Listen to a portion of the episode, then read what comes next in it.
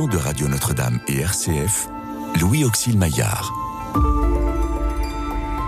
Le soir approche et déjà le jour baisse. Bonsoir à toutes, bonsoir à tous, chers amis, chers auditeurs. Comment distinguez-vous le bien du mal? Et ce soir, pour euh, vous écouter, vous répondre et essayer de trouver avec vous comment distinguer le bien du mal. J'ai la joie de recevoir Lucille Prou, qui est doctorante en philosophie et professeure de philosophie à l'IPC, l'Institut de philosophie comparée. Bonsoir Lucille. Bonsoir Louis bonsoir mon père, bonsoir à tous. Merci d'être venu euh, jusqu'à nous. À vos côtés, donc le père Xavier Lefebvre, curé de l'église Saint-Augustin à Paris. Bonsoir père. Bonsoir. Merci également euh, d'être venu jusqu'ici pour écouter nos auditeurs sur euh, ce sujet ô combien important et euh, épineux. Lucille Prou, si nous en parlons ce soir, c'est parce que vous allez vous proposer un enseignement ouvert à tous à l'IPC. Exactement. Alors, mardi prochain, je débute un, cours tout public, un cours du soir à l'IPC, qui a une question, pour thème une question un peu plus précise, mais en fait qui, revient à celle de l'émission de ce soir, euh, qui est euh, comment distinguer le, bien aujourd'hui, le rapport entre les émotions et l'éthique? Voilà l'intitulé euh, du cours. Si vous voulez, c'est un, cours qui part du constat, comme je pense qu'on va partir de là aussi ce mhm. soir finalement, qu'aujourd'hui les, débats moraux sont des, des, débats de sourds parce qu'on souhaite préserver la sensibilité de l'autre. C'est-à-dire qu'on généralement, on se dit, si la personne sent, que la, chose est mal ou sent que la chose est bonne, je n'ai rien à lui dire. Et le problème, c'est qu'on on en aboutit au fait qu'on ne peut plus vraiment discuter. À la fin, finalement, c'est le choix de la personne, c'est son ressenti qui est souverain. Et le, cours se propose d'interroger ça. Euh, et se propose d'interroger ça à la lumière euh, de, de, phénomènes de société. Ce que je, ce que je vais essayer de montrer, c'est que euh, différents phénomènes de société montrent qu'en fait tout le monde pense comme mhm. ça. Euh, et ensuite, donc voilà, en, montrant ça, on va essayer de l'interroger, d'en voir la pertinence, d'en voir les failles, de mettre tout ça en discussion avec des, des philosophes classiques pour euh, en plus apporter un petit peu de culture philosophique à ceux qui, aux auditeurs. Et, donc vous, vous, allez euh, vous intéresser de près à certains sujets euh, éthiques, lesquels peut-être l'euthanasie par exemple Oui, c'est ça. alors l'idée c'est que je, je, je, prends des sujets de grands débats contemporains, donc en l'occurrence trois. La question de la liberté des mœurs, vous voyez cette, cette partie du féminisme qui consiste à promouvoir la liberté des mœurs, la question de la légalisation de l'euthanasie et la question de l'antispécisme, du véganisme. Et euh, l'idée, c'est de montrer à travers ces, trois, euh, ces trois débats, qui sont c'est des positions qu'on appelle plutôt progressistes, euh, l'idée, c'est de montrer que en allant en ce sens, la société va dans, dans un sens, dans le sens, en effet, de penser que l'éthique, c'est quelque chose qui relève du ressenti. Mmh c'est pas du tout une approche qui se veut, euh, je, le précise vraiment, c'est euh, je cherche à montrer ce qu'il y a de bien et ce qu'il y a de mal dans cette position, parce que je crois qu'il y a du, des choses à prendre et des choses à mettre de côté. Euh, voilà tout l'objet du cours final. donc on peut s'inscrire en allant sur ipc-paris.fr et on trouve donc ce cours Les émotions et l'éthique, comment déterminer ce qui est bien aujourd'hui par euh, Lucille Prou. Merci beaucoup euh, pour, euh, pour cette proposition. On va justement bah, pouvoir en parler ce soir. Père Xavier Lefebvre, est-ce que savoir distinguer le bien du mal, c'est le propre du chrétien quelque part? C'est le propre de l'homme déjà. Euh, faut pas faire de fédéisme trop rapidement et se dire que le, christianisme a toutes les solutions. Mais par contre, euh, moi, effectivement, mon, mon domaine, c'est pas forcément celui de l'enseignement, enfin, en tout cas, ça l'est plus, euh, mais c'est celui du confessionnal. Et, et, dans cet ordre-là, effectivement, la distinction du bien et du mal revêt une autre dimension. Qui est celui de la vie chrétienne et donc aussi euh, d'une, euh, du discernement que certains peuvent demander. Voilà, mon père, j'ai, j'ai un choix à faire, je ne sais pas comment le faire, je ne sais pas où Dieu veut me mener, euh, sachant que tout de suite une question qui se pose. En fait, pourquoi, pourquoi doit-on distinguer entre le bien et le mal? Ça veut dire que c'est pas clair, que le mal souvent prend l'apparence du bien Ça, c'est la première chose. Sinon, on ne le ferait pas. Et la deuxième chose, c'est que souvent, on est amené à choisir entre deux biens, dont l'un est moindre que l'autre. Et ça, ajoute aussi au, au discernement et quelque chose qui peut être bien en soi n'est pas forcément bon pour moi.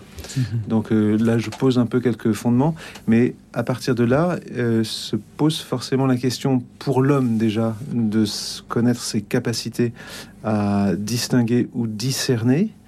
Euh, peut-être les deux choses sont différentes. et puis l'autre aspect, c'est celui de l'intervention de la grâce et de voir comment, comment le chrétien, lui, peut distinguer ce qui est bien, ce qui est mal, et pas en rester simplement à une connaissance générale du bien et du mal. Oui. Par exemple, on dira, euh, là, Lucille a parlé de, de l'euthanasie, bah, bien sûr, le chrétien, il, est, il, est, il connaît les commandements divins, il sait que euh, tu ne tueras pas. voilà, tu ne tueras pas. Bah oui, mais alors je suis en face d'une personne qui, euh, euh, qui est souffrante, qui est dans ses derniers moments. Qu'est-ce que je dois faire? Est-ce que si je retire un traitement, est-ce que je fais bien? Est-ce que je fais mal? Voilà, donc une chose est de distinguer d'une façon universelle, générale, le bien, le mal.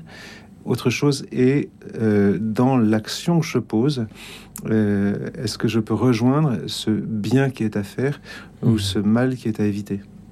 Merci, Père. Euh, Lucille Prou, qu'en dites-vous? Est-ce que c'est le propre de l'homme que de chercher justement le bien et le mal? Ah oui, bien sûr, bien sûr, je rejoins complètement le père à ce sujet. D'ailleurs, il y a un signe, j'allais dire, très simple qui le montre, c'est que les philosophes n'ont pas, puisque je suis ici en, qualité de, philosophe, les philosophes n'ont pas attendu le christianisme pour écrire des, choses au sujet de la morale. et c'est vraiment, je veux dire, la question, et d'ailleurs, il ne faut pas être chrétien pour se questionner sur la bonté ou la malice de nos actions. Ce serait, ce serait terrible sinon.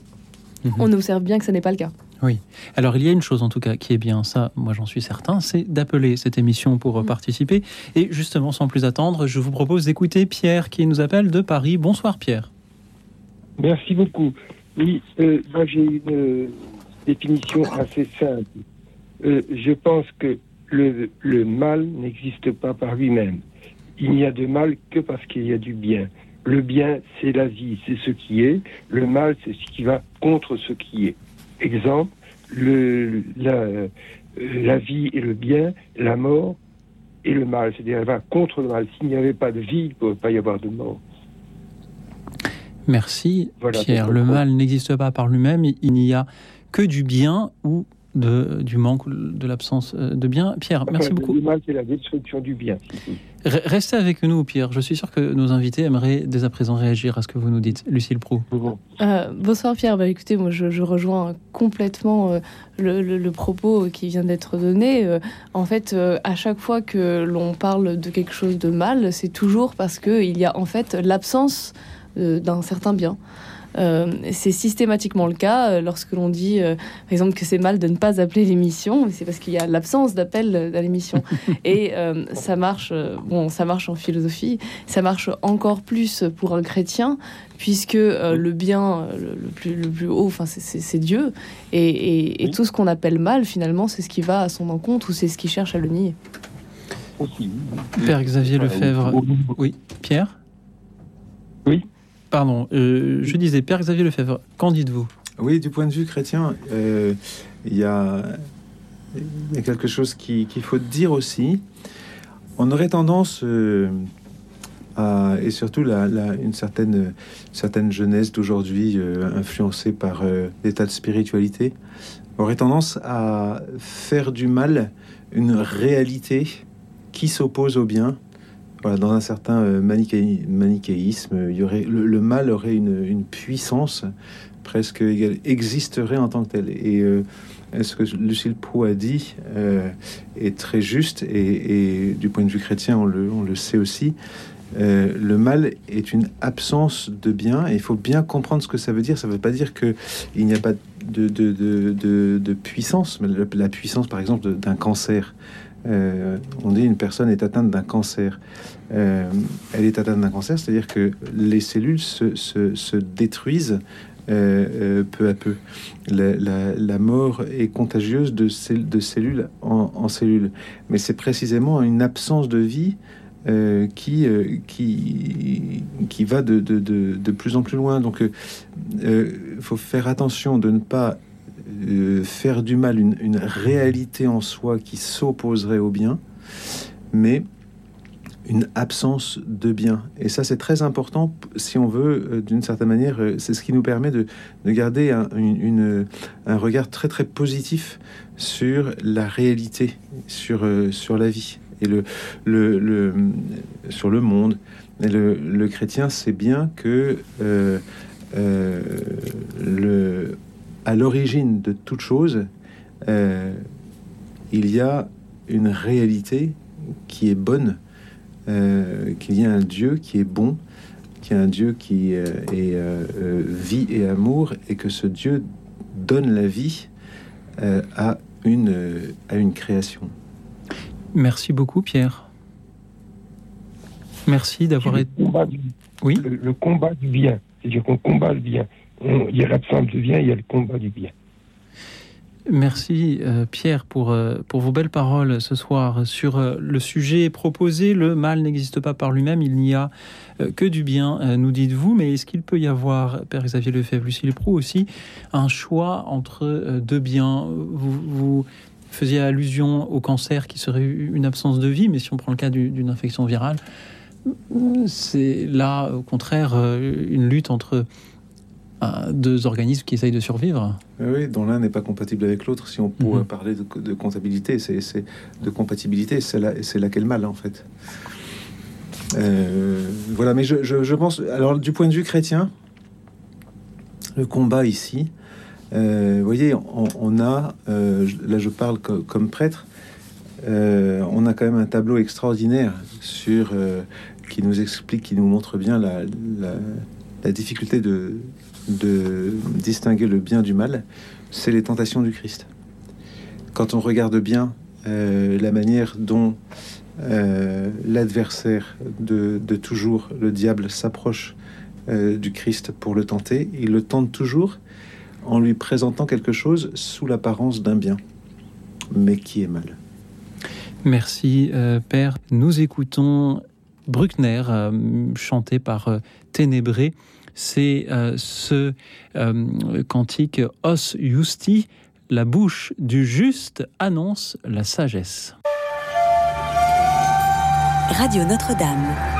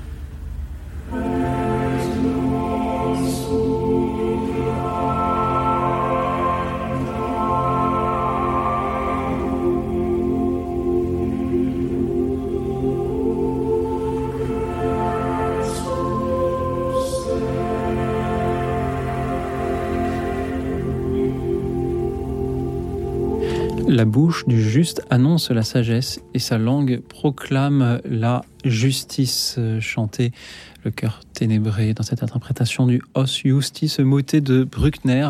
Et nous allons nous diriger du côté de Rambouillet, d'où nous appelle Dominique. Bonsoir Dominique. Bonsoir. Merci Dominique d'être avec nous. Que vouliez-vous nous dire à ce sujet? C'est, je ne sais pas ce que vous en pensez. C'est vraiment pour moi une question compliquée. Distinguer le bien et du mal, le bien du mal, c'est quelque chose qui nous renvoie, je ne sais pas, euh, vous êtes tous, très beaucoup plus qualifiés que moi pour dire ces choses-là, mais il me semble que ça nous renvoie quand même à la Genèse et, à ce fameux arbre euh, de la connaissance du bien et du mal. Il me semble, si vous voulez, que c'est dans notre condition humaine, c'est une des pauvretés de notre condition humaine, c'est que c'est par, par moment extraordinairement difficile de distinguer le bien du mal. Pourquoi? Parce que la Genèse nous, nous rappelle que on est né euh, parce qu'on a fait ce choix de naître avec le bien et le mal, connaître, naître avec. Et donc, c'est pour ça qu'on est, on est tout le temps déchiré, enfin, en tout cas moi, vous peut-être, j'espère pas trop, mais, mhm. mais on est tous déchirés, quoi, hein, entre ce bien et ce mal, et c'est, euh, c'est invivable. Et c'est, enfin, la raison pour laquelle il me semble hein, euh, que le, Seigneur, il a renvoyé du, jardin d'Éden Adam et Ève pour pas qu'ils mangent l'arbre de, du fruit de l'arbre de vie, sans quoi on vivrait éternellement déchiré entre le bien et le mal. Alors effectivement, bon après, effectivement, on a, on a tous euh, des situations où heureusement notre conscience nous donne des sensations et des émotions à, peu près claires sur, ce qui est bien, sur ce qui est mal. Mais il y a, des moments où c'est, on, le sait tous, quoi, extrêmement difficile de, de, séparer les deux. Euh, moi, j'ai à titre personnel, le seul point de repère dont, dont je me sers, c'est euh, essayer de chercher l'intérêt des autres, l'intérêt de l'autre, des autres. Je me dis que euh, si on est chrétien, enfin, sens de notre vie chrétienne, c'est de, de faire sa place à tous ceux qui sont autour de nous, ce sens qu'ils sont tous détenteurs, comme nous, comme chacun de nous. Hein. Euh, ils ont tous euh, quelque chose de divin en eux. Et euh, c'est l'intérêt de, de, de, de, ce qu'il y a de divin dans l'autre qui, normalement, si, si je fais attention, doit me conduire à chercher le bien pour telle ou telle personne, mais en sachant aussi qu'on ne peut pas être parfait, enfin, à, à, titre personnel en tout cas, on ne peut pas être parfait et que je, je crois qu'on peut pas se prendre au sérieux sur cette question de la, distinction du bien et du mal. Euh, heureusement, enfin j'espère heureusement qu'on on est en face d'un Dieu qui nous aime et euh, qui va pas nous juger euh, sur euh, les, les, les, moments où on n'aura pas eu cette conscience de la séparation du bien et du mal et, et où on sera pas jugé sur le fait que à ce moment, à tel ou tel moment de nos vies, on se sera trompé. Je crois que tous on se trompe. Enfin, moi surtout, euh, dans certains moments, on se touche parce qu'on est et que ça fait partie de notre condition d'être déchiré entre les deux, dimensions. Quoi. Enfin, je, me dis ça en tout cas. Merci Dominique. Merci pour euh, vos magnifiques paroles et tout ce que vous nous dites. Cette évocation de l'arbre de la connaissance du bien et du mal, bien entendu, cité dans euh, le livre de la Genèse. Euh, merci de nous avoir parlé de cette recherche de, de l'intérêt d'autrui et enfin de nous avoir rappelé qu'on ne peut pas être parfait. Dominique, restez avec nous. Je suis sûr que nos invités aimeraient vous répondre, Père Xavier Lefebvre. Je ne sais pas si on commence par la philosophe ou par le prêtre, par la nature ou par la grâce. Ah, maintenant vous avez la parole. Il y, a différentes portes d'entrée. Allez-y, Père. Euh, Prenez celle que, je, vous, que moi, vous, préférez. Moi, je partirais du, du, du, texte de la Genèse, effectivement. Euh, Dominique disait que euh, on a fait le choix de naître avec le bien et le mal. Ben, ça, c'est sûr que c'est notre condition actuelle. Moi, je dirais que du point de vue de la Genèse, d'abord, ce qu'il faut montrer avant tout, c'est que cette épreuve euh, euh, par laquelle Adam et Ève passent, c'est vraiment l'épreuve de la liberté. Ça, donc, ça nous montre donc que Dieu crée, quand il crée euh, l'homme, et il laisse l'homme à son conseil. Il a laissé l'homme à son conseil, dit le psaume, c'est-à-dire l'homme exerce sa liberté et ce qui fait sa dignité, c'est que si Dieu a créé l'homme libre, c'est pour qu'il puisse par lui-même choisir le bien. Et, cette liberté euh, a un risque. comporte un risque, c'est de choisir le mal sous l'apparence du bien ou de choisir un moindre bien. Mais voyez, en fait, moi, ce que je mettrais en avant, c'est pas le fait enfin je dirais peut-être les choses pas tout à fait comme Dominique les a dites, on n'a pas fait ce choix de naître avec le bien et le mal. Le Seigneur nous a créés comme des êtres libres, capables de choisir le bien, euh, fait pour choisir le bien. Euh, et, de fait, la chute consiste à euh, se détourner de d'un bien. Donc il y, a, bien cette il y a, bien cette cet accent mis sur la responsabilité de l'homme euh, alors, du point de vue chrétien, on peut dire aussi euh, euh, que Dieu ne s'est pas laissé vaincre par ce mauvais choix. C'est ce que dit un père de l'Église. Alors, j'ai plus, le, plus le nom, ça va me revenir. Mais qui dit que si Dieu n'avait pas créé l'homme libre, c'est qu'il aurait eu peur du mal. Et en fait, de la victoire du mal. Et donc en fait, euh, Dieu, Dieu a créé l'homme libre, capable de choisir le bien par lui-même, sachant qu'il serait vainqueur du mal. Bon, ça c'est pour le texte sur la Genèse, mais il faut mm. peut-être euh, retrouver un petit peu le sens euh, plus, plus humain du côté de la nature. Et ça, je laisse Lucille Prou. Lucille Prou, allez-y. Merci beaucoup, merci, merci Dominique pour votre appel. Je crois que bah, pour aller dans le sens, dans l'ordre de ce dont vous avez parlé, moi je veux peut-être réagir à la seconde partie de votre propos. Quand vous avez parlé du fait que finalement euh, un guide pourrait être de chercher euh, qu'il y a le bien des autres parce qu'il y a quelque chose de divin en eux. Je pense que ça peut, c'est l'occasion de rappeler en effet que finalement qu'est-ce qui fonde, euh, qu'est-ce qui fonde la question de la distinction du bien et du mal, c'est la personne. Et, en fait, ce qui fait euh, que quelque chose est dite bonne, c'est parce qu'elle est, euh, c'est parce qu'elle me permet d'atteindre ma finalité, c'est parce qu'elle me permet de m'accomplir. C'est ça, ça c'est chez les Grecs, hein, c'est avant même la chrétienté, et bien sûr la chrétienté le, reprend. C'est euh, quelque chose est bien lorsqu'il me permet philosophiquement d'être heureux, chrétiennement, ce qui me permet d'atteindre la béatitude. Mmh. Et donc, finalement, euh, et là je rejoins ce que disait le père, euh, il y a bien et mal, parce que je suis libre ou non d'agir dans le sens ou contre le sens de ce pourquoi je suis fait, en fait, de ce qui m'accomplit. Et, ça renvoie justement à la responsabilité dont vous parliez. Père Oui, c'est ça. Et, pour euh, compléter et aller plus loin, en fait, quand on reprend ce texte de la Genèse, euh, cet exercice de, la liberté ne porte pas simplement sur un, bien euh, ou un autre. Euh, Adam et Ève ne se posent pas la question de savoir sur la distinction du bien et du mal quant à, des choses, comment dire, pratiques ou, moindres.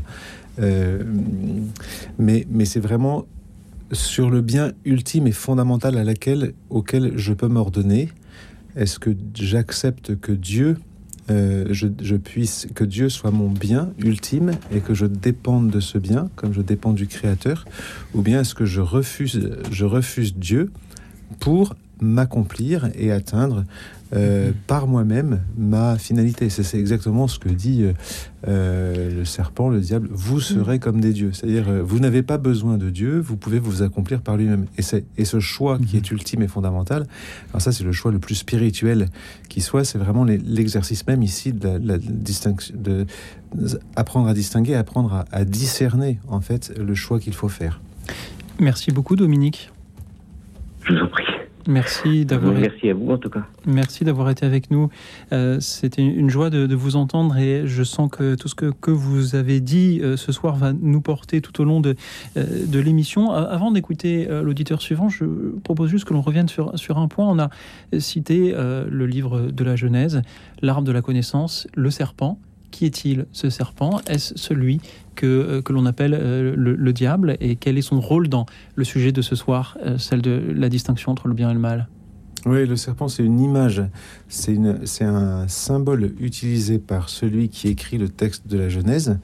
et c'est un, un, symbole qui, qui est très important dans la culture euh, de celui qui écrit le texte. Le texte est un texte inspiré, on parle de la Sainte Écriture, donc c'est vraiment un texte inspiré, mais qui utilise des images symboliques euh, qui sont liées à la culture de cette époque-là. Mhm. Dans la culture de l'époque, là je vais vous amener un petit peu loin, pardonnez-moi, euh, le serpent renvoie à l'Égypte. Vous savez, le- la coiffe du pharaon euh, est, euh, a un petit serpent.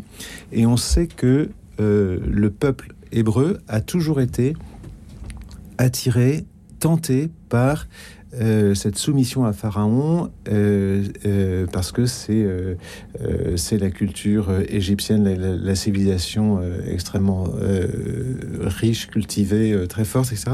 Le, le- le- le serpent représente donc la tentation d'un mal qui, pour le peuple hébreu, est un mal presque absolu, c'est celui de l'idolâtrie, Oui. de, de se détourner du Dieu qui se révèle en Israël pour euh, se soumettre à l'idolâtrie de Pharaon.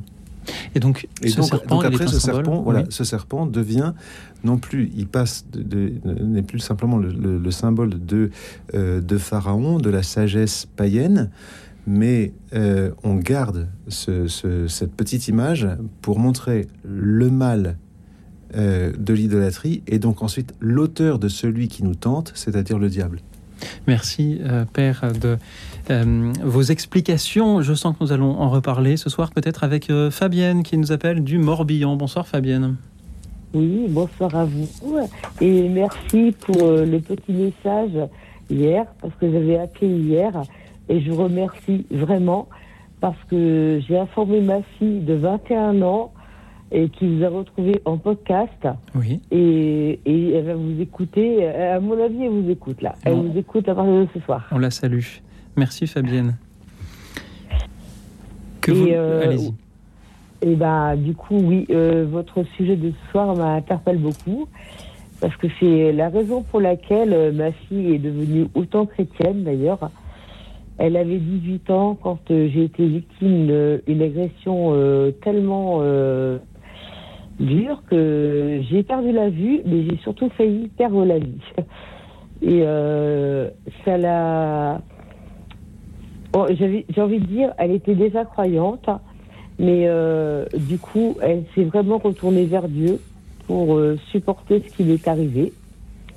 Et elle n'était pas faite pour les études, et elle a enfin trouvé sa voie. Elle aide maintenant, elle aide à la personne. Elle n'est pas près de moi, donc euh, si, elle vient me voir évidemment. Mhm. Et quand elle vient me voir, elle me demande si euh, j'estime qu'elle fait bien les choses parce qu'elle est devenue aide à la personne. Et, et moi, euh, ce qui m'est arrivé, je ne vais pas rentrer dans les détails, ce serait trop, trop violent, trop dur. Oui. Mais en fait, j'ai eu l'impression de rencontrer Dieu parce que j'ai vraiment failli perdre la vie. Et dans l'extrême violence de, l'agression que j'ai subie, ce qui est incroyable, c'est qu'à un moment donné, euh, j'ai eu une, une perte euh, de mémoire par rapport à ce qui m'est arrivé. hein. Mais par contre, il y a un truc que je n'ai pas oublié, c'est que la partie la plus dure, c'est quand j'ai perdu la vue. Euh, et là, j'ai eu une voix qui m'a dit ne crie pas ou tu es morte. Et euh, j'ai eu l'occasion d'en parler avec euh, un médecin légiste qui lui est scientifique. hein. donc forcément, en tant que scientifique, il m'a dit que c'était euh, un instinct de survie. Mhm. Mais moi, je suis persuadée que j'ai entendu une voix qui sécurisante. J'ai même pas eu mal quand euh, on m'a crevé les yeux. J'ai entendu une voix qui m'a dit ne crie pas ou tu es morte. Fabienne, et, euh, oui. Pardon, et du coup, j'ai pas, j'ai pas crié. Et comme le médecin légiste m'a dit, si j'avais crié, le, mon agresseur m'aurait porté le coup fatal. Et c'est pour ça que je suis, euh, j'ai toujours été croyante. Mais depuis ce qui m'est arrivé, ça va faire trois ans au mois de janvier, et ben, je suis euh, impressionnée par le fait que je suis persuadée que Dieu m'a sauvé la vie. Fabienne, merci pour euh, votre témoignage. Vous nous donc dites que vous avez vécu une certaine résilience suite à, à cette Ah oui. euh, agression. Et en quoi est-ce que cela vous a aider à, distinguer le bien du mal? Est-ce que ce que vous voulez nous dire, c'est que cette agression qui, est, qui, est, qui était une catastrophe pour vous à, vivre, c'est un peu le, proverbe à toute chose malheur est bon. C'est cela que vous voulez nous dire ce soir? C'est-à-dire que même dans, dans, dans, ce drame absolu, vous avez pu voir un petit peu de bien dans cette capacité de, de, de, ah, résilience et cette rencontre avec Dieu? Oui, oui, évidemment. Et en plus, euh, bah moi, j'avais jamais porté de lunettes, hein, euh, à mhm. part, euh, bah, j'ai 56 ans. Hein. Donc forcément, au bout d'un moment, on a tous un problème qui est lié à l'âge mais je n'avais jamais eu de problème de vue. Et franchement, je vais vous dire, euh, j'ai été franchement complètement interloqué par ce qui m'est arrivé. Parce que vraiment, je vous, je vous promets, euh, moi, j'ai perdu la vue du jour au lendemain. Mais vraiment, quoi. Du jour au lendemain. Et j'ai eu un mois d'hospitalisation. Euh, trois chirurgiens euh, mhm. m'attendaient. Mhm. Euh, j'ai même été opérée oui, Fabienne. au bout de, mhm. neuf jours. Et je vous promets, j'ai jamais, jamais été meurtri, choqué d'avoir perdu la vue. Jamais.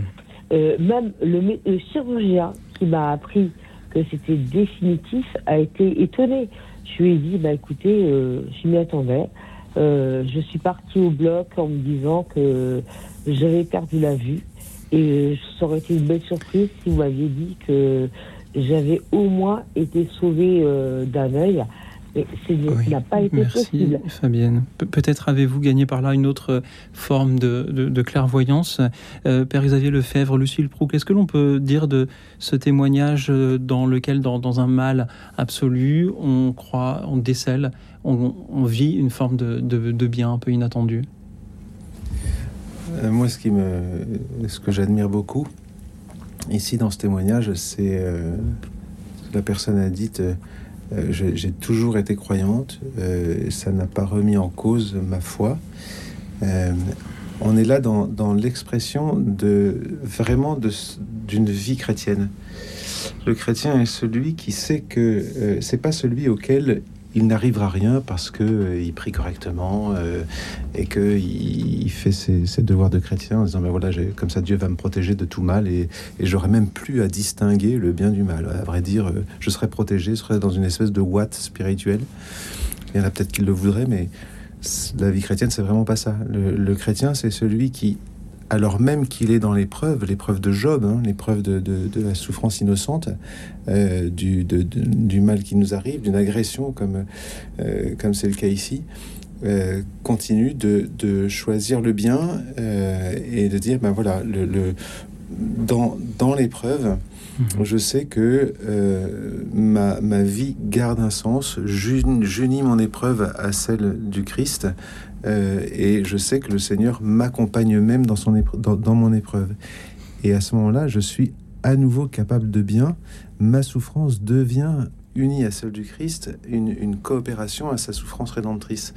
Euh, c'est vraiment un témoignage qu'il faut garder ça parce que euh, le chrétien, lui, distingue le bien et le mal dans un monde qui, euh, ben, qui, euh, qui n'est pas forcément euh, chrétien. Hein. Le chrétien, il est dans le monde, mais il n'est pas du monde. Donc, il mhm. doit distinguer le bien, faire le choix du bien dans un monde marqué mhm. par le mal. Merci beaucoup, Fabienne, de votre témoignage de ce soir. Nous écoutons une chanson qui nous parle justement de euh, ces questions euh, difficiles à résoudre qui se posent à nous lorsque la nuit tombe et que le monde s'endort. C'est le groupe Supertramp, il chante The Logical Song.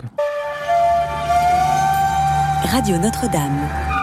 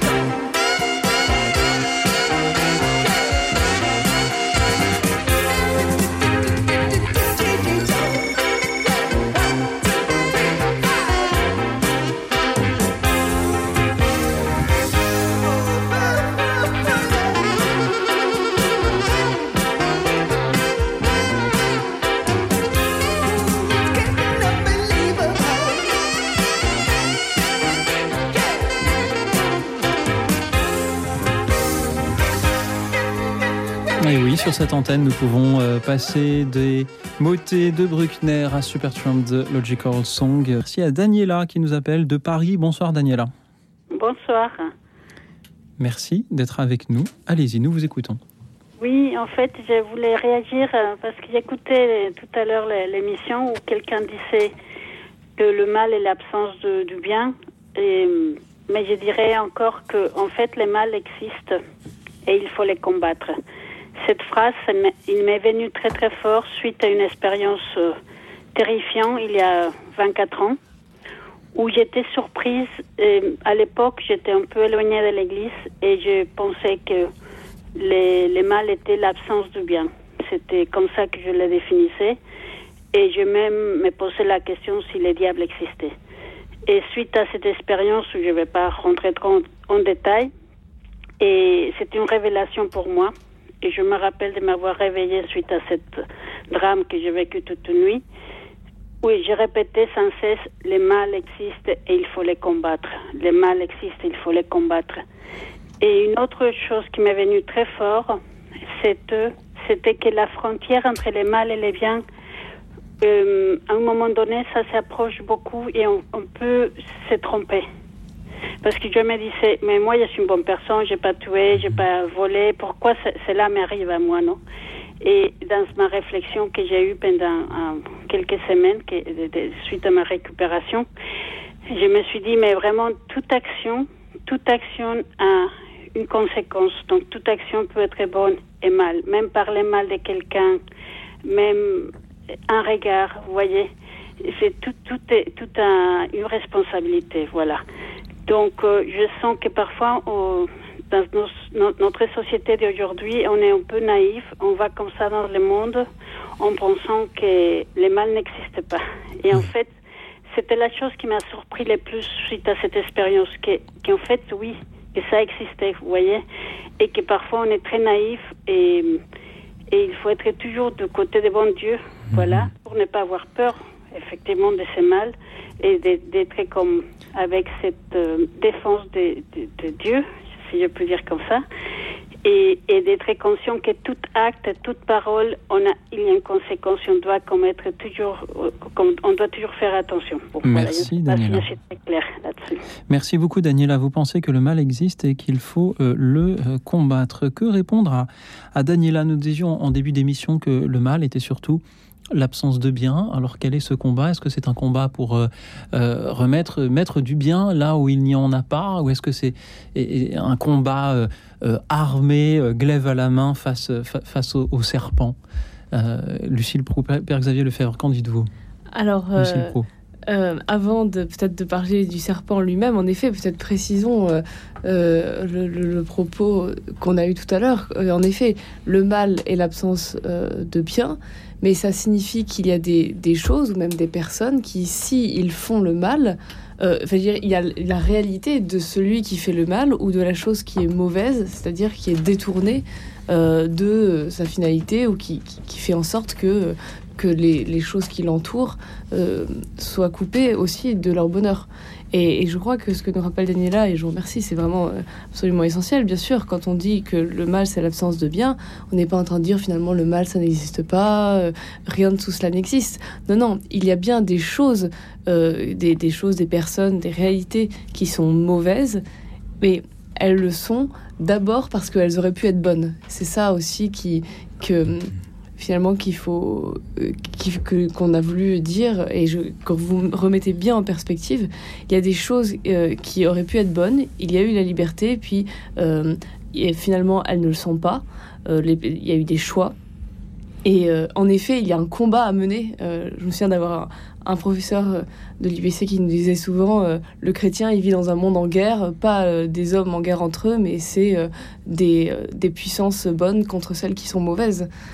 et c'est bon, voilà. Après, je laisse peut-être le père développer à ce sujet. Père Xavier Lefebvre, que répondre à Daniela. Oui, merci beaucoup Daniela pour cette, cette intervention. le mal existe, il faut le combattre. oui, Bien sûr, euh, ce mal chez les chrétiens, il a un nom, euh, c'est le diable, c'est l'adversaire, l'antique adversaire. Euh, et, c'est très important de d'avoir cette dans notre foi chrétienne cette cette cette réalité parce que en fait pour, plusieurs raisons déjà pour une raison très importante c'est qu'en disant qu'il y a un auteur euh, à, au mal tentateur, ça montre que le combat, l'homme ne, le ne le porte pas complètement. C'est pas l'homme d'abord qui est à l'origine du mal, l'homme a été tenté. Donc il y a, y a un mal qui existe, ce mal il faut le combattre. Qu'est-ce que c'est que ce mal? Quel est le mal que le diable nous fait? Ben, Il veut nous faire rater notre but, en fait. Et c'est ça, quand on rate un but, euh, quand euh, euh, on fait une course, par exemple, pour atteindre le, but, et que vous avez une entorse à la cheville, et que vous étiez si près du but que vous faites une entorse à la cheville, ben vous, courez mal et vous, vous vous épuisez, vous dites est-ce que je vais pouvoir encore arriver au bout, etc. Bon, l'entorse, elle vous fait mal, euh, parce que euh, bah, votre corps n'est plus en, bonne, forme. Donc il y a vraiment une absence, une, absence de bonne forme qui vous permet plus de, courir comme vous, vouliez.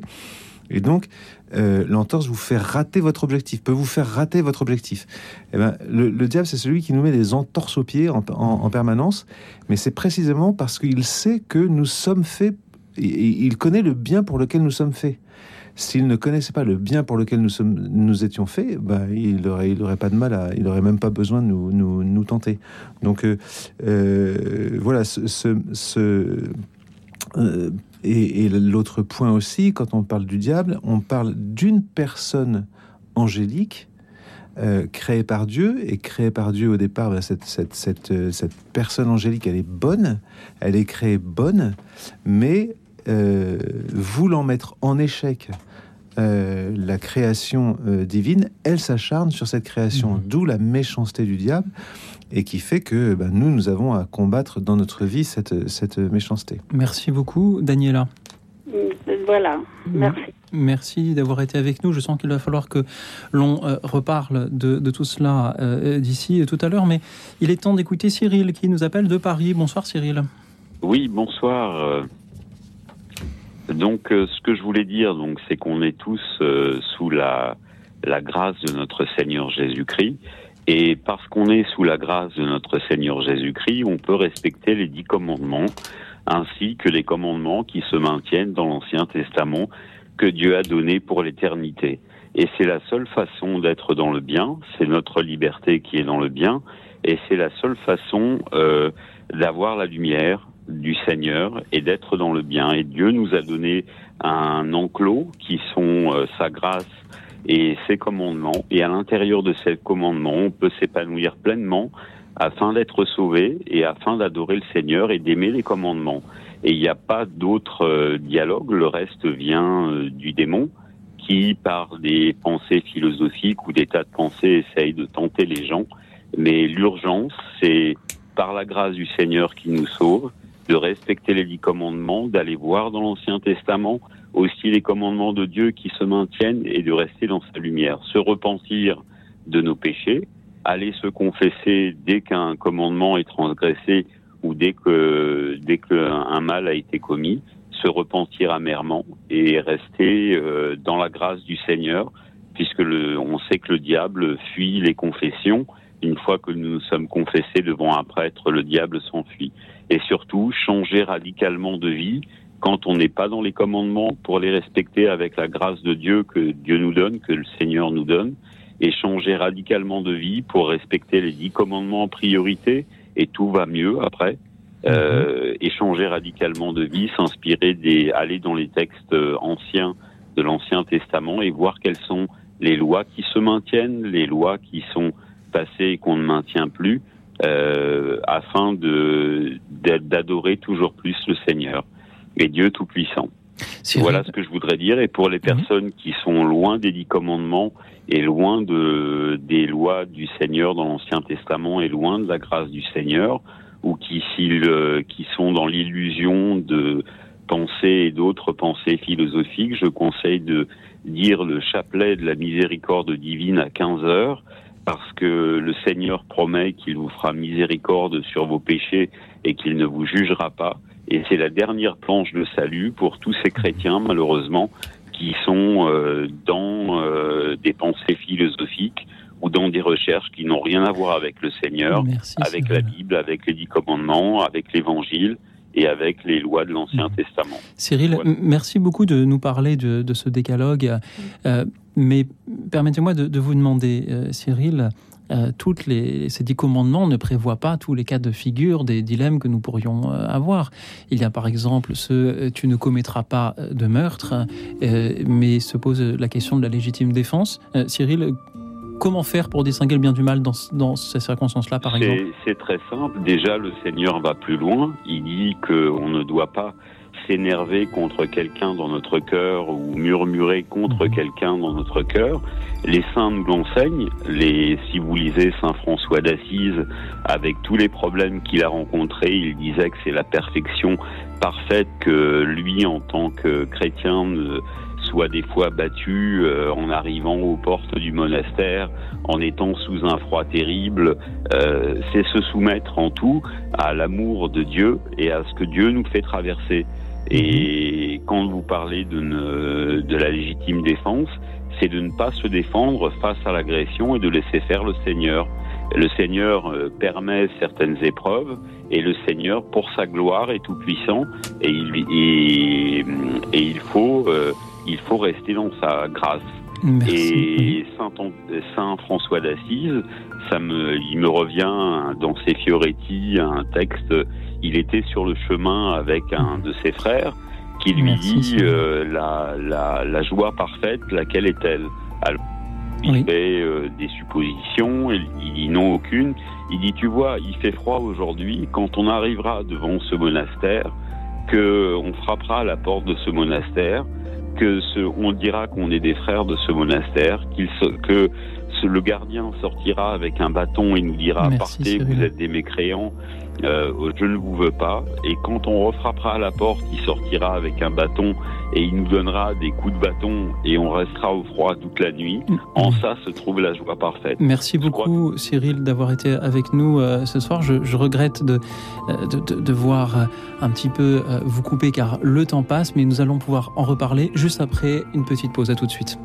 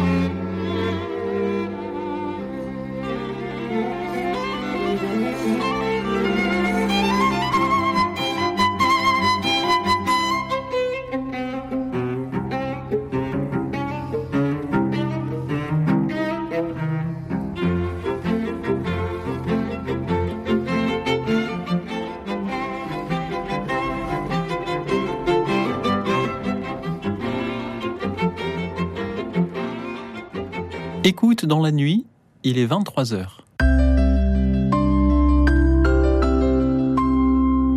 Notre-Dame. Il est 23h et je suis toujours avec le Père Xavier Lefebvre, curé de euh, Saint-Augustin à Paris, avec Lucille Prou, doctorante en philosophie, professeure de philosophie à l'IPC, l'Institut de philosophie comparée, où vous pouvez euh, la euh, rejoindre à partir de la semaine prochaine pour un cours intitulé Les émotions et l'éthique, comment déterminer ce qui est bien aujourd'hui? vaste question et ce cours est ouvert à, à tous. Je voudrais remercier de nouveau Cyril que nous avions avec nous juste avant la pause, il nous disait que tout simplement, pour distinguer le bien du mal, il suit les dix commandements. Père Xavier Lefebvre, Lucille Proux, aimeriez-vous répondre à Cyril? C'est déjà, c'est déjà très bien hein, de, de, de, suivre les dix commandements et de, de, retrouver cette. Euh, c'est un, c'est un guide. La, la, loi, on l'a euh, quand, vous, quand on ouvre le catéchisme de l'Église catholique. Hein, vous avez toute une partie sur, euh, sur la morale chrétienne et qui reprend les dix commandements. Donc, ce qu'il faut bien savoir, c'est que la loi, selon la tradition.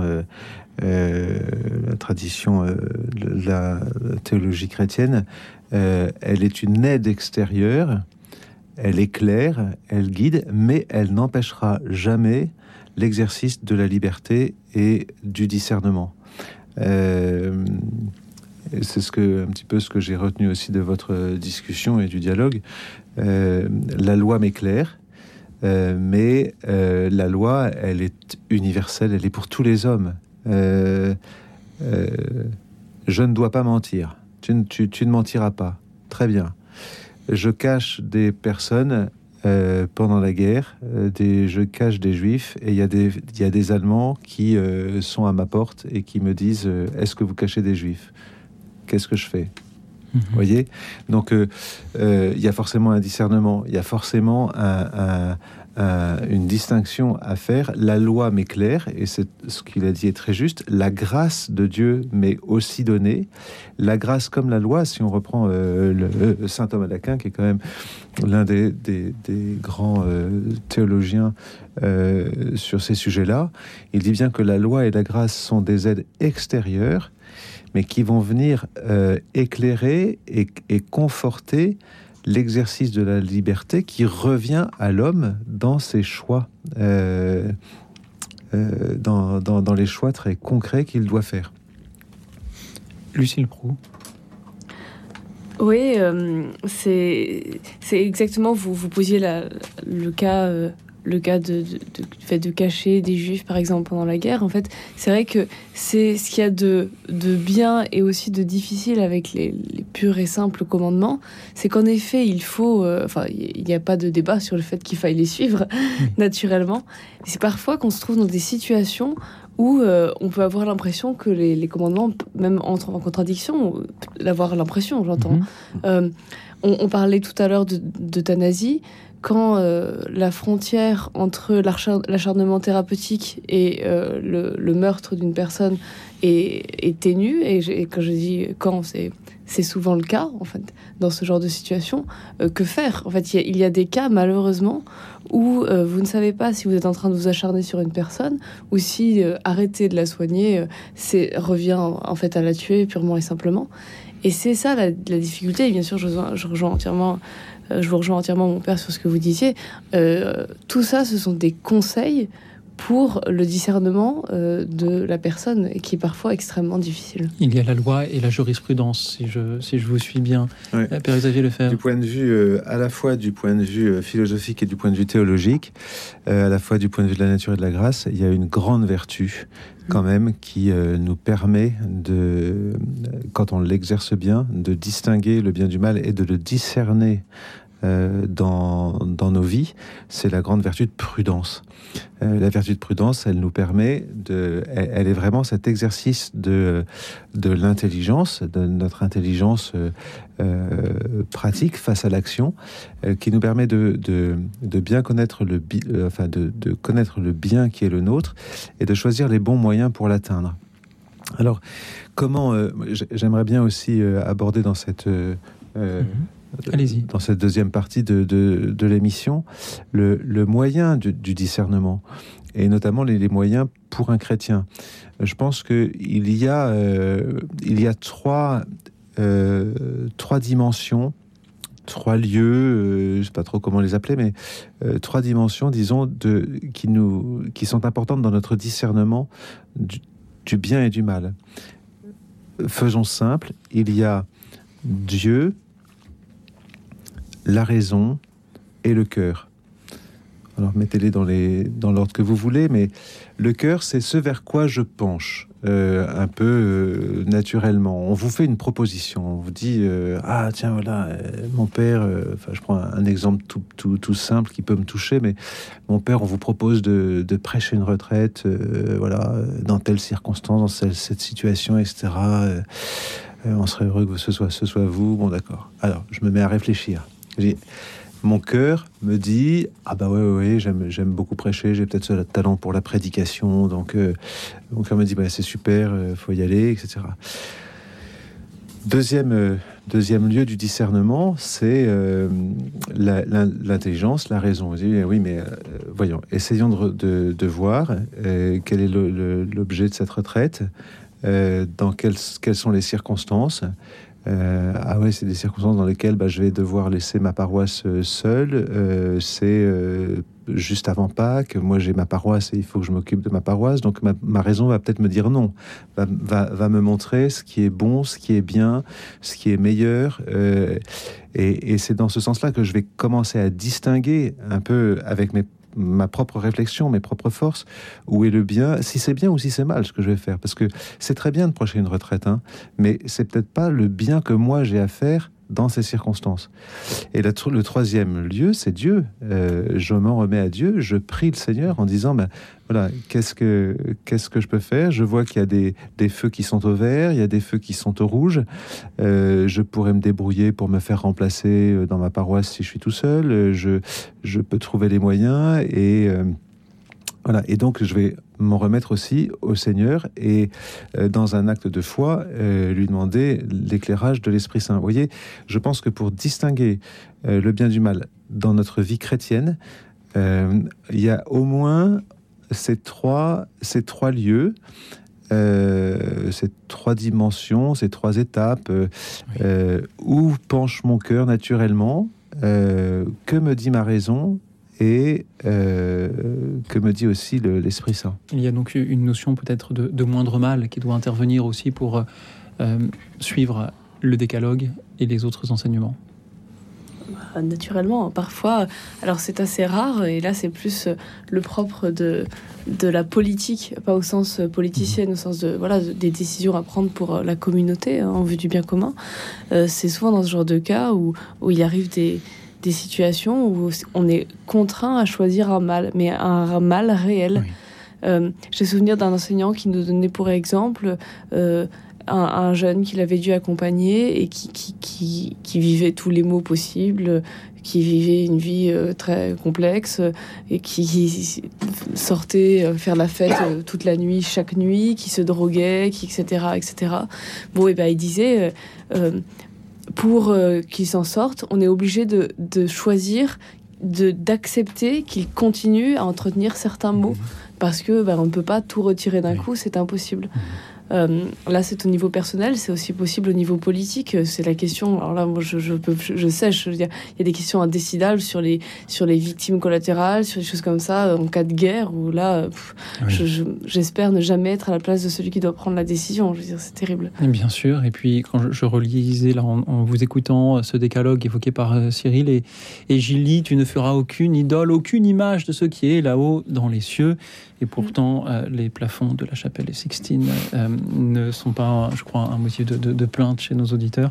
Merci Cyril d'avoir été avec nous. Nous accueillons maintenant Johanna qui nous appelle de Grenoble. Bonsoir Johanna.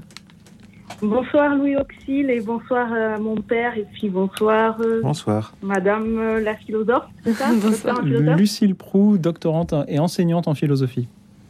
Ah ben, enchantée. Oui, voilà, donc du coup, en fait, ben, moi, je, je travaille en prison. Donc, euh, ça fait une douzaine d'années que je travaille en prison. Et euh, à partir de là, en fait, je me suis posé euh, des questions sur ben, pourquoi ils étaient là.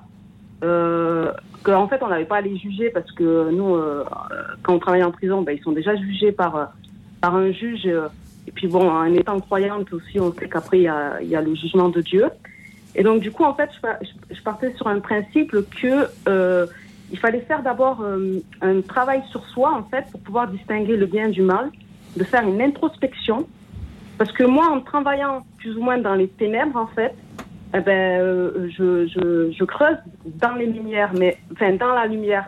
Mais ce que je perçois à l'extérieur, je l'ai aussi intérieurement. C'est-à-dire que quand il y a des, des émotions euh, de colère, de, de stress que je perçois à l'extérieur, en fait, le stress, euh, enfin, la noirceur, en fait, euh, d'un milieu carcéral, je, je, le projette aussi intérieurement. C'est que je l'ai, c'est que si j'apprécie pas euh, l'extérieur, c'est que en moi, j'ai des choses à travailler.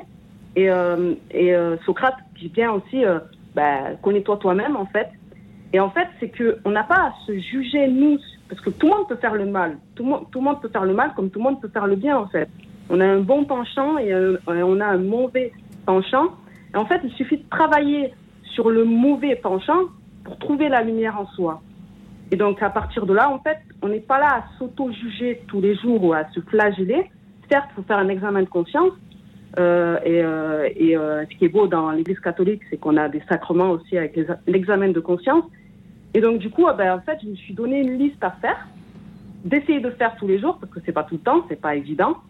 Euh, la première chose, c'est de ne pas juger, euh, d'essayer de comprendre pourquoi quelqu'un a agi euh, tel et, qu'il a agi comme ça, en fait, de se mettre à la place des autres, d'être humble, d'être persévérant, de pardonner aussi, parce que nous aussi, on peut faire le mal, d'aider, d'accompagner, d'aimer, comme dit le Seigneur, aimer vos ennemis, en présence d'un mal, de tenter de l'encercler, de le de le circonscrire, d'essayer de le raisonner plutôt que de le juger ou de le punir.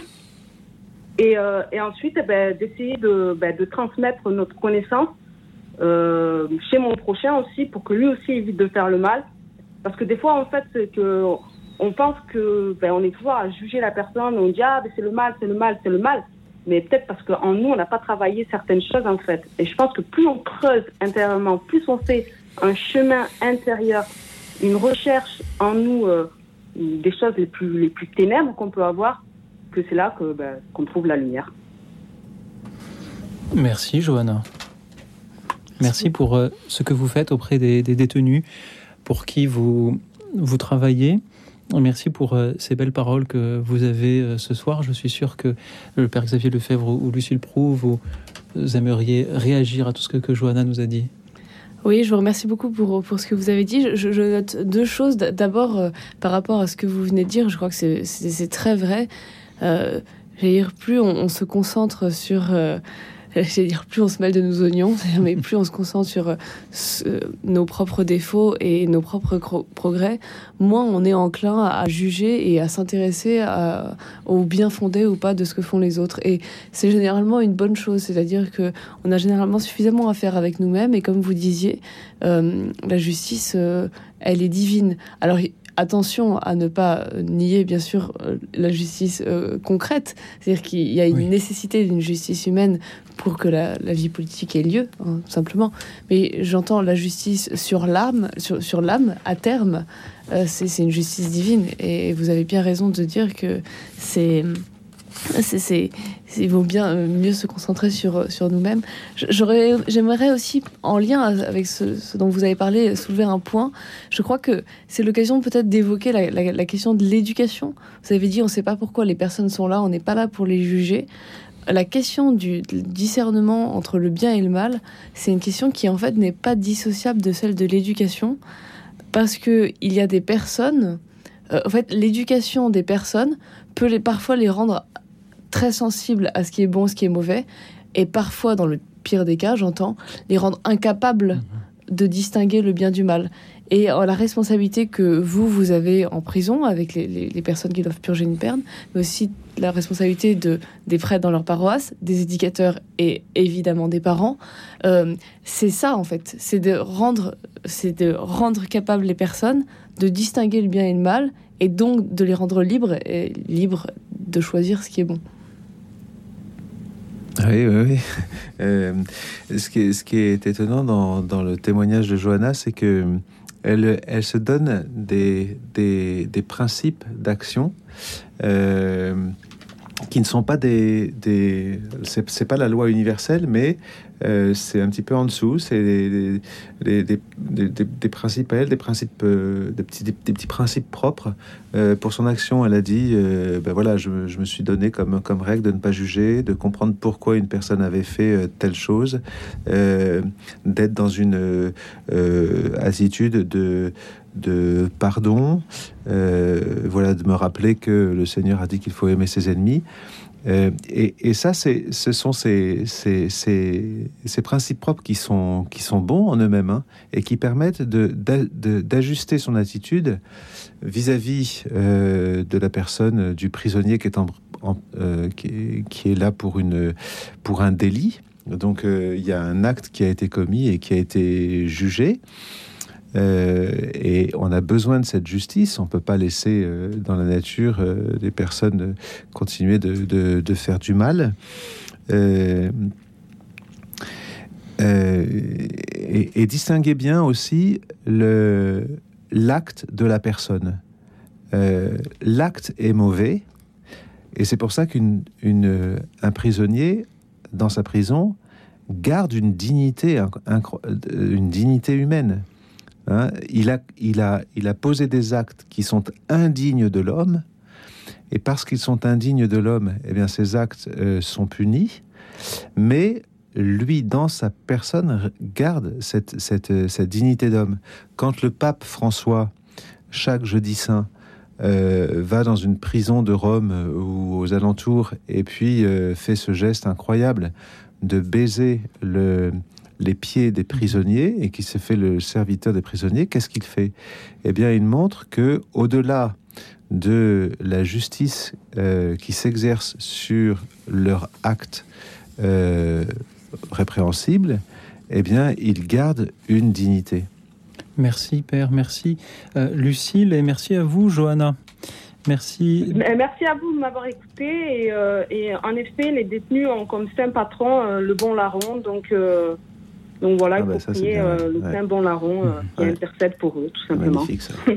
Merci beaucoup, Merci beaucoup. Johanna, pour votre fidélité à, à, cette émission et vos paroles magnifiques de ce soir. Le témoignage, la méditation presque, si j'ose dire, suivante, on la doit à Daniel Balavoine. Aimer est plus fort que d'être aimé. Radio Notre-Dame.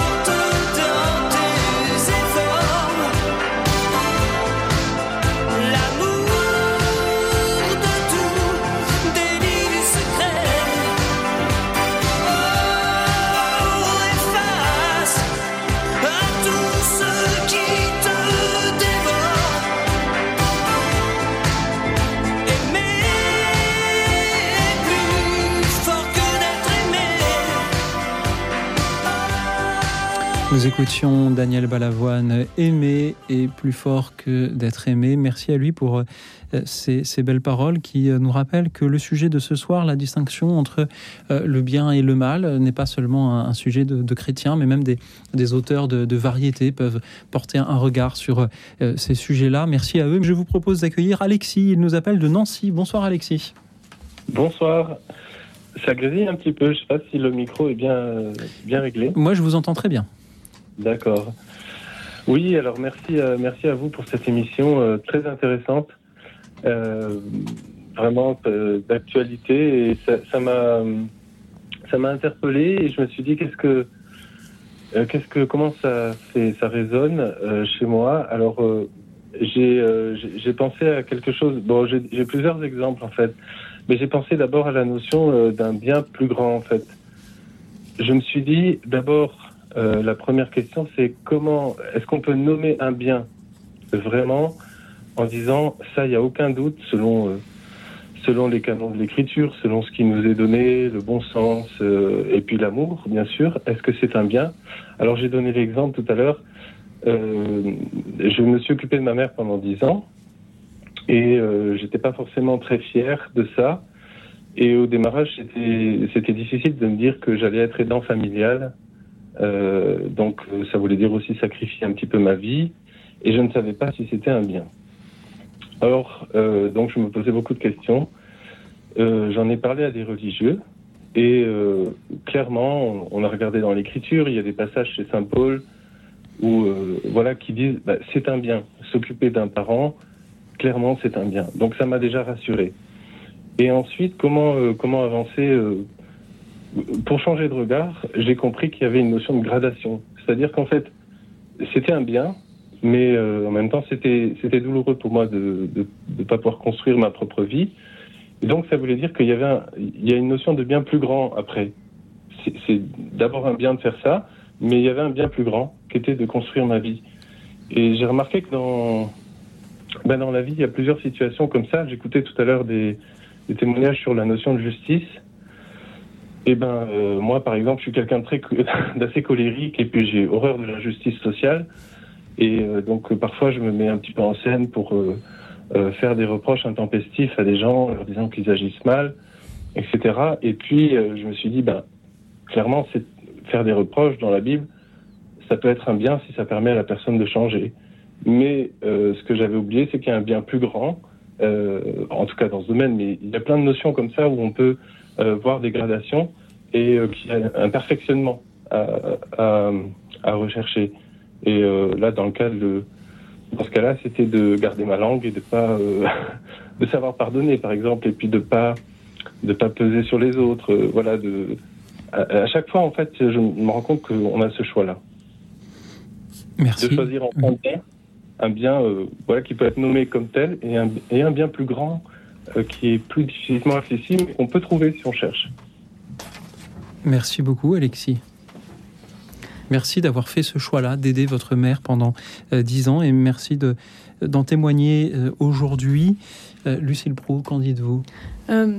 Oui, merci beaucoup pour votre témoignage. Je, je rebondis en fait sur, sur ce dont, vous allez peut-être trouver sur un détail, mais sur ce dont vous venez de parler. Euh, en fait, mmh. c'est la question de la correction fraternelle. Vous savez, on a toujours des, des personnes un petit peu euh, euh, colériques, peut-être comme vous, euh, je l'avoue aussi comme moi, qui sont tentés à, être plutôt portés à la correction, voyez, euh, et d'autres qui, au contraire, plus, timorés, sont tentés de ne rien dire. En fait, il y a des conditions vraiment, et, je vous remercie de le rappeler, enfin, des conditions précises pour qu'une correction soit fraternelle. Mais, ma foi, c'est qu'il faut qu'elle soit fraternelle.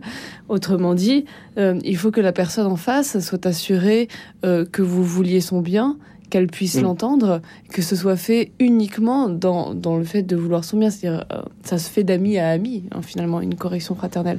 Ou, euh, ou de prêtre à, à fidèle, naturellement. Euh, ou du fidèle au prêtre aussi, parfois. Alors, je, je l'entre dans l'ami à ami, si vous voulez. Voilà. mais finalement, reprocher de façon extrêmement virulente quelque chose à quelqu'un devant des témoins, ça peut être contre. En fait, pourquoi c'est pas une bonne chose? Parce que ça peut être contre-productif. Ça peut, ça peut blesser la personne. Ça peut au contraire, si euh, une humiliation. Voilà, exactement. Elle, peut, elle peut s'emporter et dire au contraire, bah, non, je ne le ferai pas. Et euh, vous avez, en fait, euh, finalement, c'est exactement la question que vous soulevez, à savoir, en fait, le bien plus grand étant que la personne soit heureuse et fasse le bien. Eh bien, même si c'est une bonne chose de lui faire la remarque, peut-être qu'il faut que je ne la fasse pas tout de suite, mais que je, je, je pour. Exactement.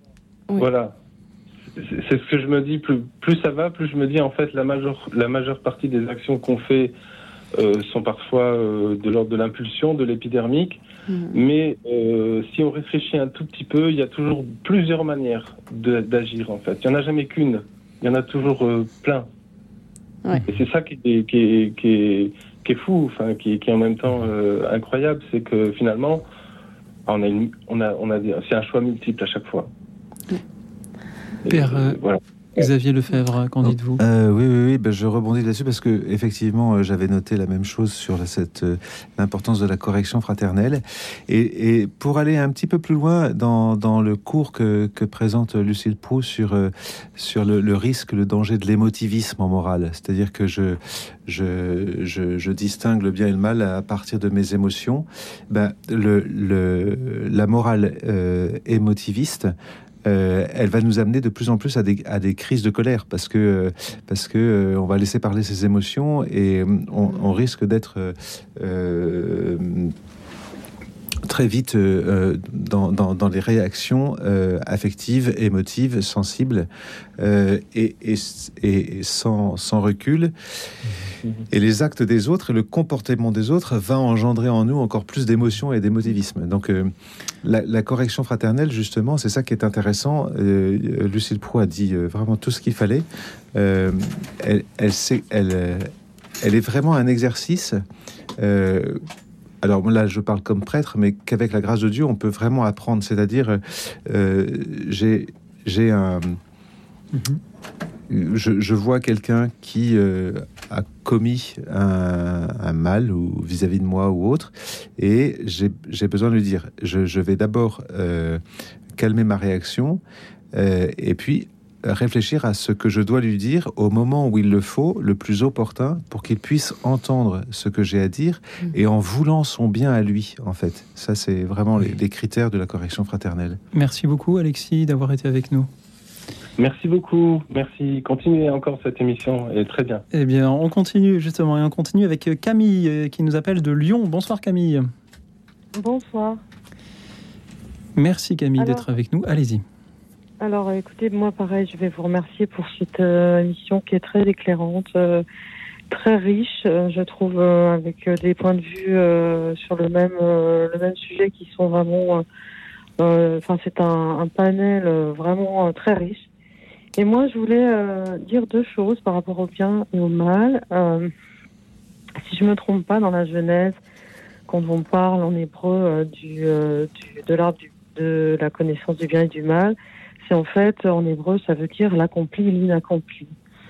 Et euh, le, si on part du principe, euh, d'ailleurs, comme le dit Saint Irénée, mais plein d'autres, de la vocation euh, divine de l'homme, en fait, être un homme euh, divin, c'est un être, c'est un être, c'est être un homme accompli, en fait. Et donc le bien, enfin pour moi, c'est ça. Et je et je rejoins un petit peu ce que vous disiez sur le mal et l'absence de bien. Je dirais, le, mal est l'inaccompli, en fait, c'est-à-dire ce qui n'est pas accompli, ce qui, ne va pas jusqu'à la vocation divine. Ça, c'est la première chose que je voulais dire. Et aussi, euh, sur, vous avez évoqué le diable. Euh, en grec, le diable, c'est la, le diviseur. Et est-ce que finalement le mal n'est pas ce qui est divisé Est-ce que moi j'ai vraiment le sentiment, moi je suis une nouvelle convertie, hein, j'ai je suis baptisée depuis deux ans seulement et euh, j'ai découvert Dieu donc très tardivement et j'ai vraiment le sentiment dans ma foi que euh, quand, on, quand je suis vraiment unie à Dieu et vraiment, euh, je sais pas comment on peut s'expliquer ça, enfin comment je peux l'expliquer, mais quand je suis vraiment pleinement en lui, je suis unie à lui et là je suis incapable de faire du mal en fait. Et, le, et en fait tout ce que tout tout ce dont vous parlez discernement, euh, bien sûr, essentiel, etc. Mais là, il passe même pas par l'intellect, en fait. Il, euh, il, euh, il est soufflé, il est soufflé directement. Il n'y a, a plus, moi je sens plus de, de, distinction en fait entre, entre je sais pas comment dire, je suis comme un élément de, de lui et, euh, et ça passe, euh, ça passe directement. Il n'y a plus de, la notion de bien et mal en fait presque s'efface et euh, pour être toujours en fait juste me laisser guider, me laisser porter, me laisser euh, souffler par lui, quoi, euh, conduire complètement. Et, et là, on, dépasse. Enfin, moi, ça, ça, m'arrive rarement, hein, mais, mais ça m'arrive quand même quelquefois d'avoir le sentiment de dépasser cette notion de bien et mal. Quoi. Merci beaucoup Camille pour, pour vos très belles paroles. Pour vous, le bien et le mal, c'est l'accompli et l'inaccompli, c'est l'unité et la division, Merci. Hmm. Vous, vous, vous, avez euh, mis des mots exactement sur ce que j'avais euh, à, l'esprit depuis, euh, depuis quelque temps et ce sur quoi je voulais aussi interroger nos, nos invités. Et vous me rappelez ces paroles dans l'évangile de, de, Jean, chapitre 17. Jésus priant, il dit que tout soit un comme toi, Père, tu es en moi et moi en toi. On, on assiste peut-être en effet à l'unité d'un côté et la division œuvre du diviseur euh, diabolos en grec euh, de l'autre. Mm. Euh, merci beaucoup Camille, restez avec nous. Peut-être que nos invités aimeraient aussi vous répondre. Est-ce que le, le, mal, c'est un bien qui, qui c'est voilà le bien pas encore accompli? Est-ce que c'est l'unité face à Est-ce que c'est la division face à l'unité? Je, reprendrai volontiers cette, cette distinction entre accompli et inaccompli pour dire que souvent on, on distingue euh, on a à distinguer non pas forcément entre, bien sûr, entre, on distingue entre le bien et le mal, mais comme ça nous apparaît, c'est souvent entre un bien plus grand et un moindre bien. Euh, et, qui fait que, euh, vous voyez, quand dans, le, dans, le texte de la Genèse, c'est très intéressant de savoir comment le diable s'y prend. Il s'y prend, il sait aussi le, alors le diabolos, il va diviser, il va diviser euh, instaurer la division par le mensonge euh, et par le soupçon. Euh, le mensonge, il est dans une question très très habile. le Seigneur avait dit à Adam et à Ève Vous ne pouvez manger de tous les arbres du jardin sauf celui de la connaissance du bien et du mal, sinon vous mourrez de mort. Et que dit le diable? Le diable dit Ainsi, le Seigneur vous a dit que vous ne pouvez manger d'aucun arbre du jardin. C'est très subtil.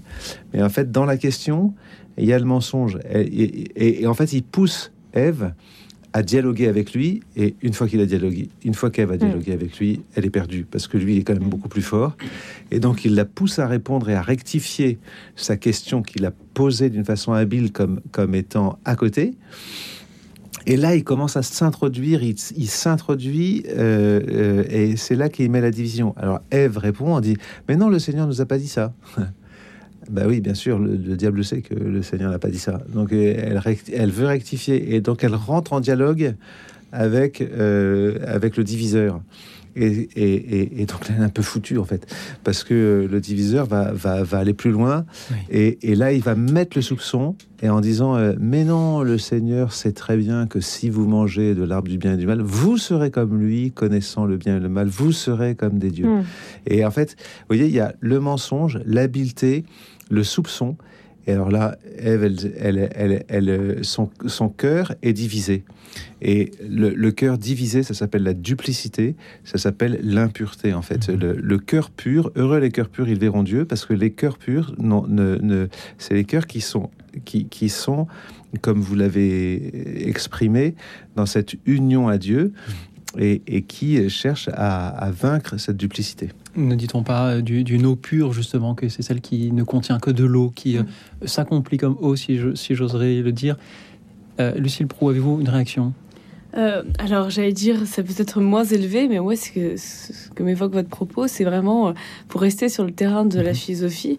Là encore, je me répète décidément, mais euh, c'est, on se retrouve chez les Grecs encore le fait que l'un, c'est, c'est, l'identifier à Dieu, c'est la perfection, et, et c'est, on le retrouve, comme vous le disiez, on le retrouve aussi, je crois, dans notre expérience, hein, finalement.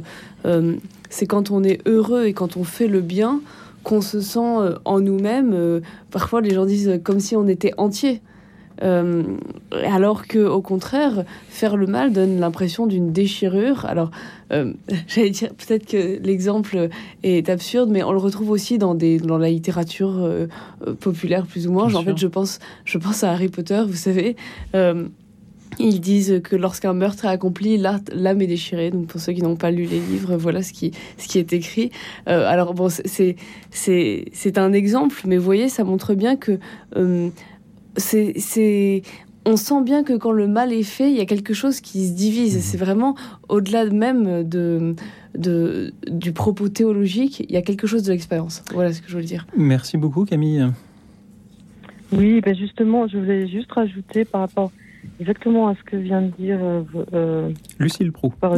voilà, c'est ça, pardon.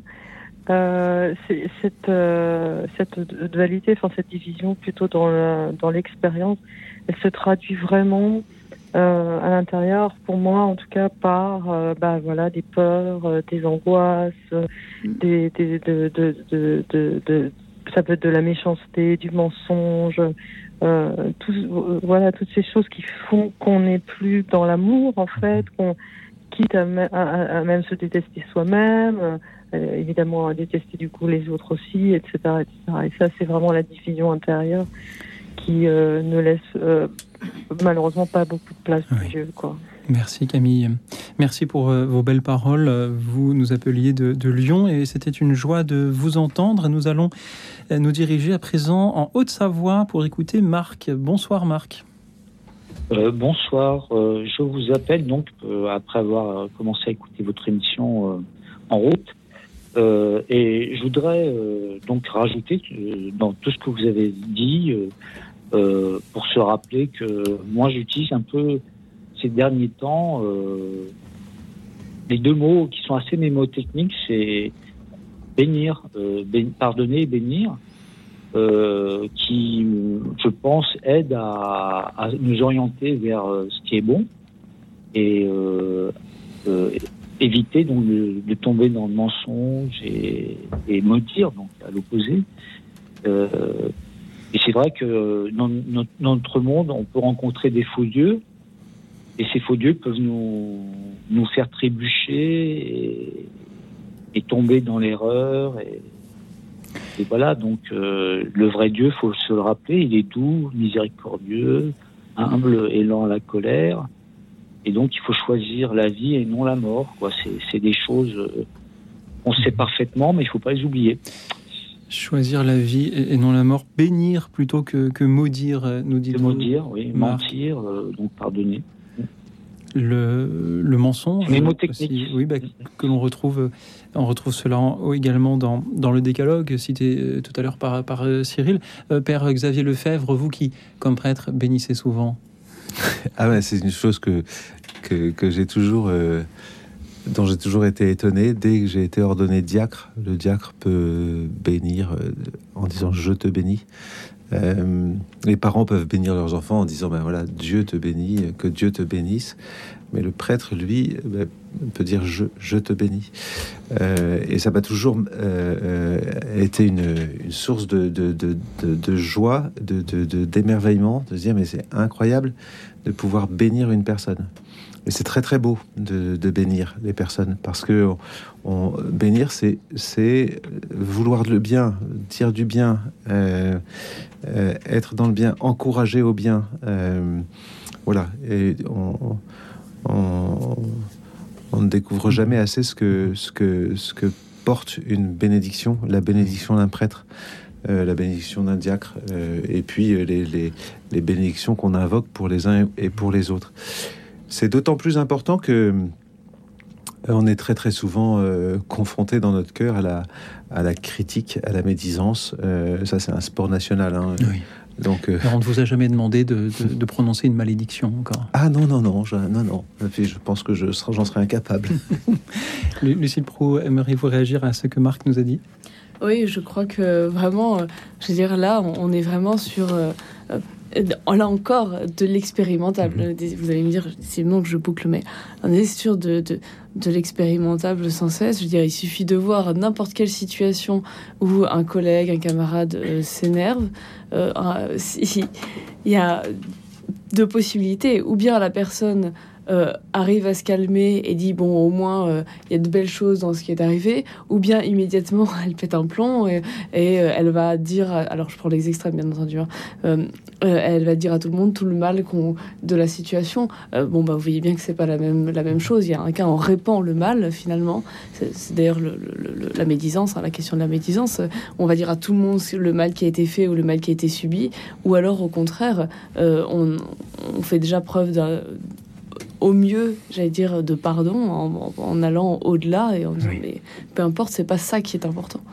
Merci à vous. Merci à vous, Marc, également d'avoir été avec nous depuis la, la Haute-Savoie pour nous inviter à bénir. Nous allons euh, continuer à, répondre à vos interventions, euh, chers auditeurs, le temps d'une dernière pause musicale.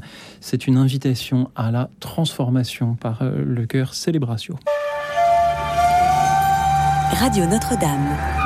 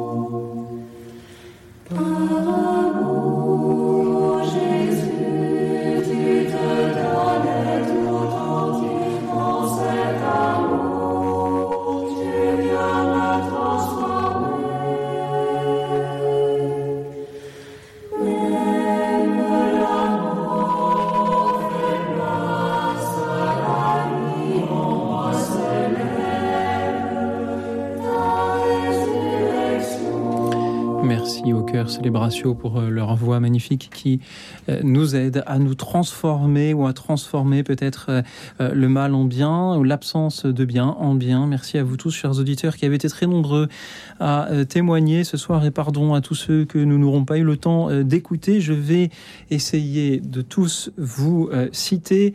Bernard de Poitiers, la plus grande perversion, c'est de pervertir ceux qui font le bien. Merci Bernard pour cette parole euh, simple et, et, utile. Je salue également euh, Marie-Thérèse. La courtoisie est euh, la meilleure des politesses quand on vous fait du mal. merci pour votre courtoisie, Marie-Thérèse. Merci. Béatrice Marie, catholique pratiquante, se réfère à Jésus, lui demande tout ainsi qu'à l'Esprit Saint. merci encore faut-il savoir comment interpréter peut-être leur réponse pour distinguer le bien du mal? Je salue Patrice. Le premier éclairage, c'est la conscience pascale de la Loire-Atlantique. Pascal se sent dans le mal car est soigné en psychiatrie. Ce sera ainsi toute sa vie. Il en tire une grande tristesse. Qu'est-ce que l'on peut dire à, Pascal qui se sent dans le mal parce qu'il est soigné en psychiatrie? Il est soigné en psychiatrie. C'est ce que je soigné en psychiatrie. Soigné. À soigner en psychiatrie, d'accord. D'une maladie. Et euh, euh, j'en ai rencontré, moi, des, personnes comme ça, et, j'en ai, j'ai eu la grâce d'en accompagner. moi, je vois toujours dans les personnes qui ont certaines souffrances psychiatriques assez fortes, euh, il y a toujours une capacité de bonté il y a toujours une capacité de bonté. Et ce qu'il faut, c'est trouver les, les, appuis, les amis, euh, les personnes qui euh, nous encouragent et qui euh, espèrent pour nous quand on est aux prises avec, avec certaines pathologie psychiatrique très forte. Et nous avons eu dans cette émission des témoignages de personnes soignées en psychiatrie qui étaient euh, magnifiques et de, qui étaient de, beaux exemples pour tous les auditeurs. Je salue également euh, Jean-Louis. Euh, on a en nous le bien et le mal, nous dit Jean-Louis. Il faut avoir sa conscience tranquille pour être en paix et avoir toujours confiance en Dieu aussi pour euh, nous aider à choisir entre le, bien et le mal. Et justement, Matthieu nous dit que lui, il a du mal à voir la différence, à distinguer le bien du mal. Euh, il, a, il a un manque de confiance, justement, nous dit euh, Matthieu. Merci Mathieu d'oser dire que vous manquez de, de, confiance. Merci également à Cathy. Cela dépend de la personnalité de chacun, être à l'écoute de soi-même. Nous avons tendance à aller vers le mal, mais avec la foi, nous allons plutôt vers la paix. Merci Cathy, c'est peut-être d'ailleurs le, signe justement d'une foi sincère. Ahmed, pour lui, c'est évident, euh, le bien et tout ce qui est contraire euh, au mal, euh, naturellement, et inversement. André de La Rochelle. André nous dit ceci. À 4 ans, son père a été arrêté par la Gestapo et emmené en camp de concentration. Il a ensuite découvert l'ACAT, l'association des chrétiens pour l'abolition de la torture, qui lutte contre celle-ci. Il s'y est engagé. Merci André d'avoir euh, trouvé ce chemin-là de bien pour lutter contre ce mal subi dans votre enfance.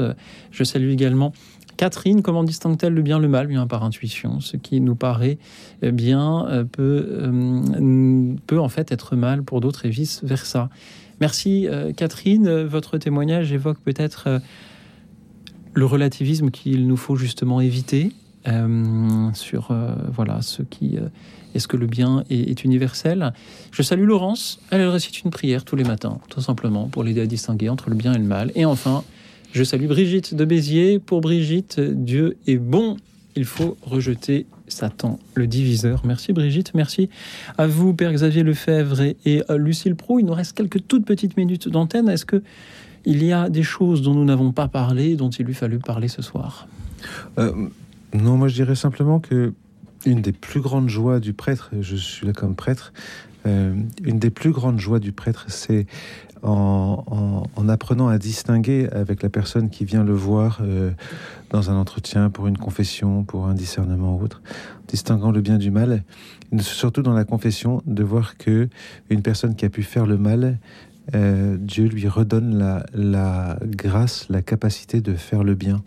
Euh, et, pour moi, ça c'est la grande, une grande joie, une grande espérance sacerdotale que même le le l'ennemi le plus acharné. Saint Paul était ennemi des chrétiens. Il a été retourné comme une crêpe. Il est devenu l'apôtre des nations. Il a, il a, fondé et Dieu savait ce qu'il faisait. Voilà, la grande joie du prêtre, c'est de, pouvoir découvrir que dans une personne, euh, qui a pu faire le mal, et quelquefois qui a pu choisir le mal, ou qui, euh, ou qui s'est trompé, eh bien, euh, il y a toujours une capacité de bonté et que Dieu lui donne la capacité de faire le bien et de choisir à nouveau le bien. Lucille Pro. Ah, je, je, poursuis sur le même registre. On va dire que je termine sur mon, propre appel, sur mon propre témoignage, dans le même euh, ordre. Je veux dire, euh, c'est aussi la grande joie euh, de, l'éducateur et de, l'enseignante que je suis, puisque l'un n'est pas dissociable de l'autre. donc l'IPC, c'est université enseigner à des jeunes gens et, leur apprendre à, discerner, leur parler des vertus et les voir au fur et à mesure des années poser des actes de meilleur en meilleur. C'est une joie, euh, une joie immense. Après, là, euh, pour revenir euh, au Christ, on sait ce qu'on dit, hein, la vérité rend libre et enseigner.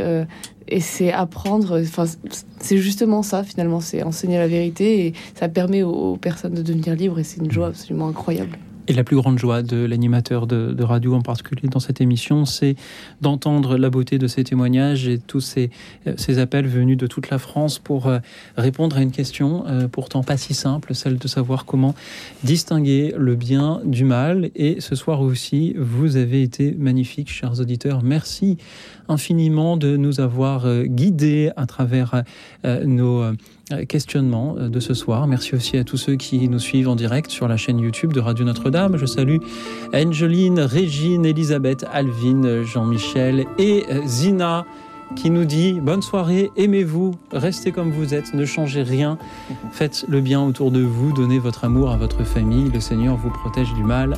Amen, amen. Merci Zina. Merci également à toute l'équipe euh, d'écoute dans la nuit, à euh, Nicolas qui était en régie ce soir pour réaliser cette émission, Laetitia au standard pour prendre vos appels. Merci à vous, Père Xavier Lefebvre. On vous retrouve en l'église de Saint-Augustin à Paris, vous êtes le curé. Merci à vous, euh, Lucille Prou. Je rappelle que vous êtes doctorante en philosophie, en philosophie des mathématiques même, pour, pour être tout à fait précis. On pourra faire une émission juste sur les maths un jour. Vous êtes euh, donc aussi enseignante à euh, l'IPC, l'Institut de philosophie euh, comparée hein, pour lequel vous allez proposer ce cours ouvert au, public à partir du 18 octobre, les émotions et l'éthique, comment déterminer ce qui est bien aujourd'hui? Et l'on s'inscrit en se rendant sur le site ipc-paris.fr. Merci à vous, merci à tous ceux qui prennent la parole pour euh, rendre cette euh, émission aussi, euh, aussi belle qu'elle le fut ce soir et en attendant vos témoignages à venir demain. Je vous souhaite à toutes et à tous de bien discerner entre le bien et le mal ainsi qu'une nuit tranquille et reposante. Vous en aurez besoin car figurez-vous que demain sera un grand jour.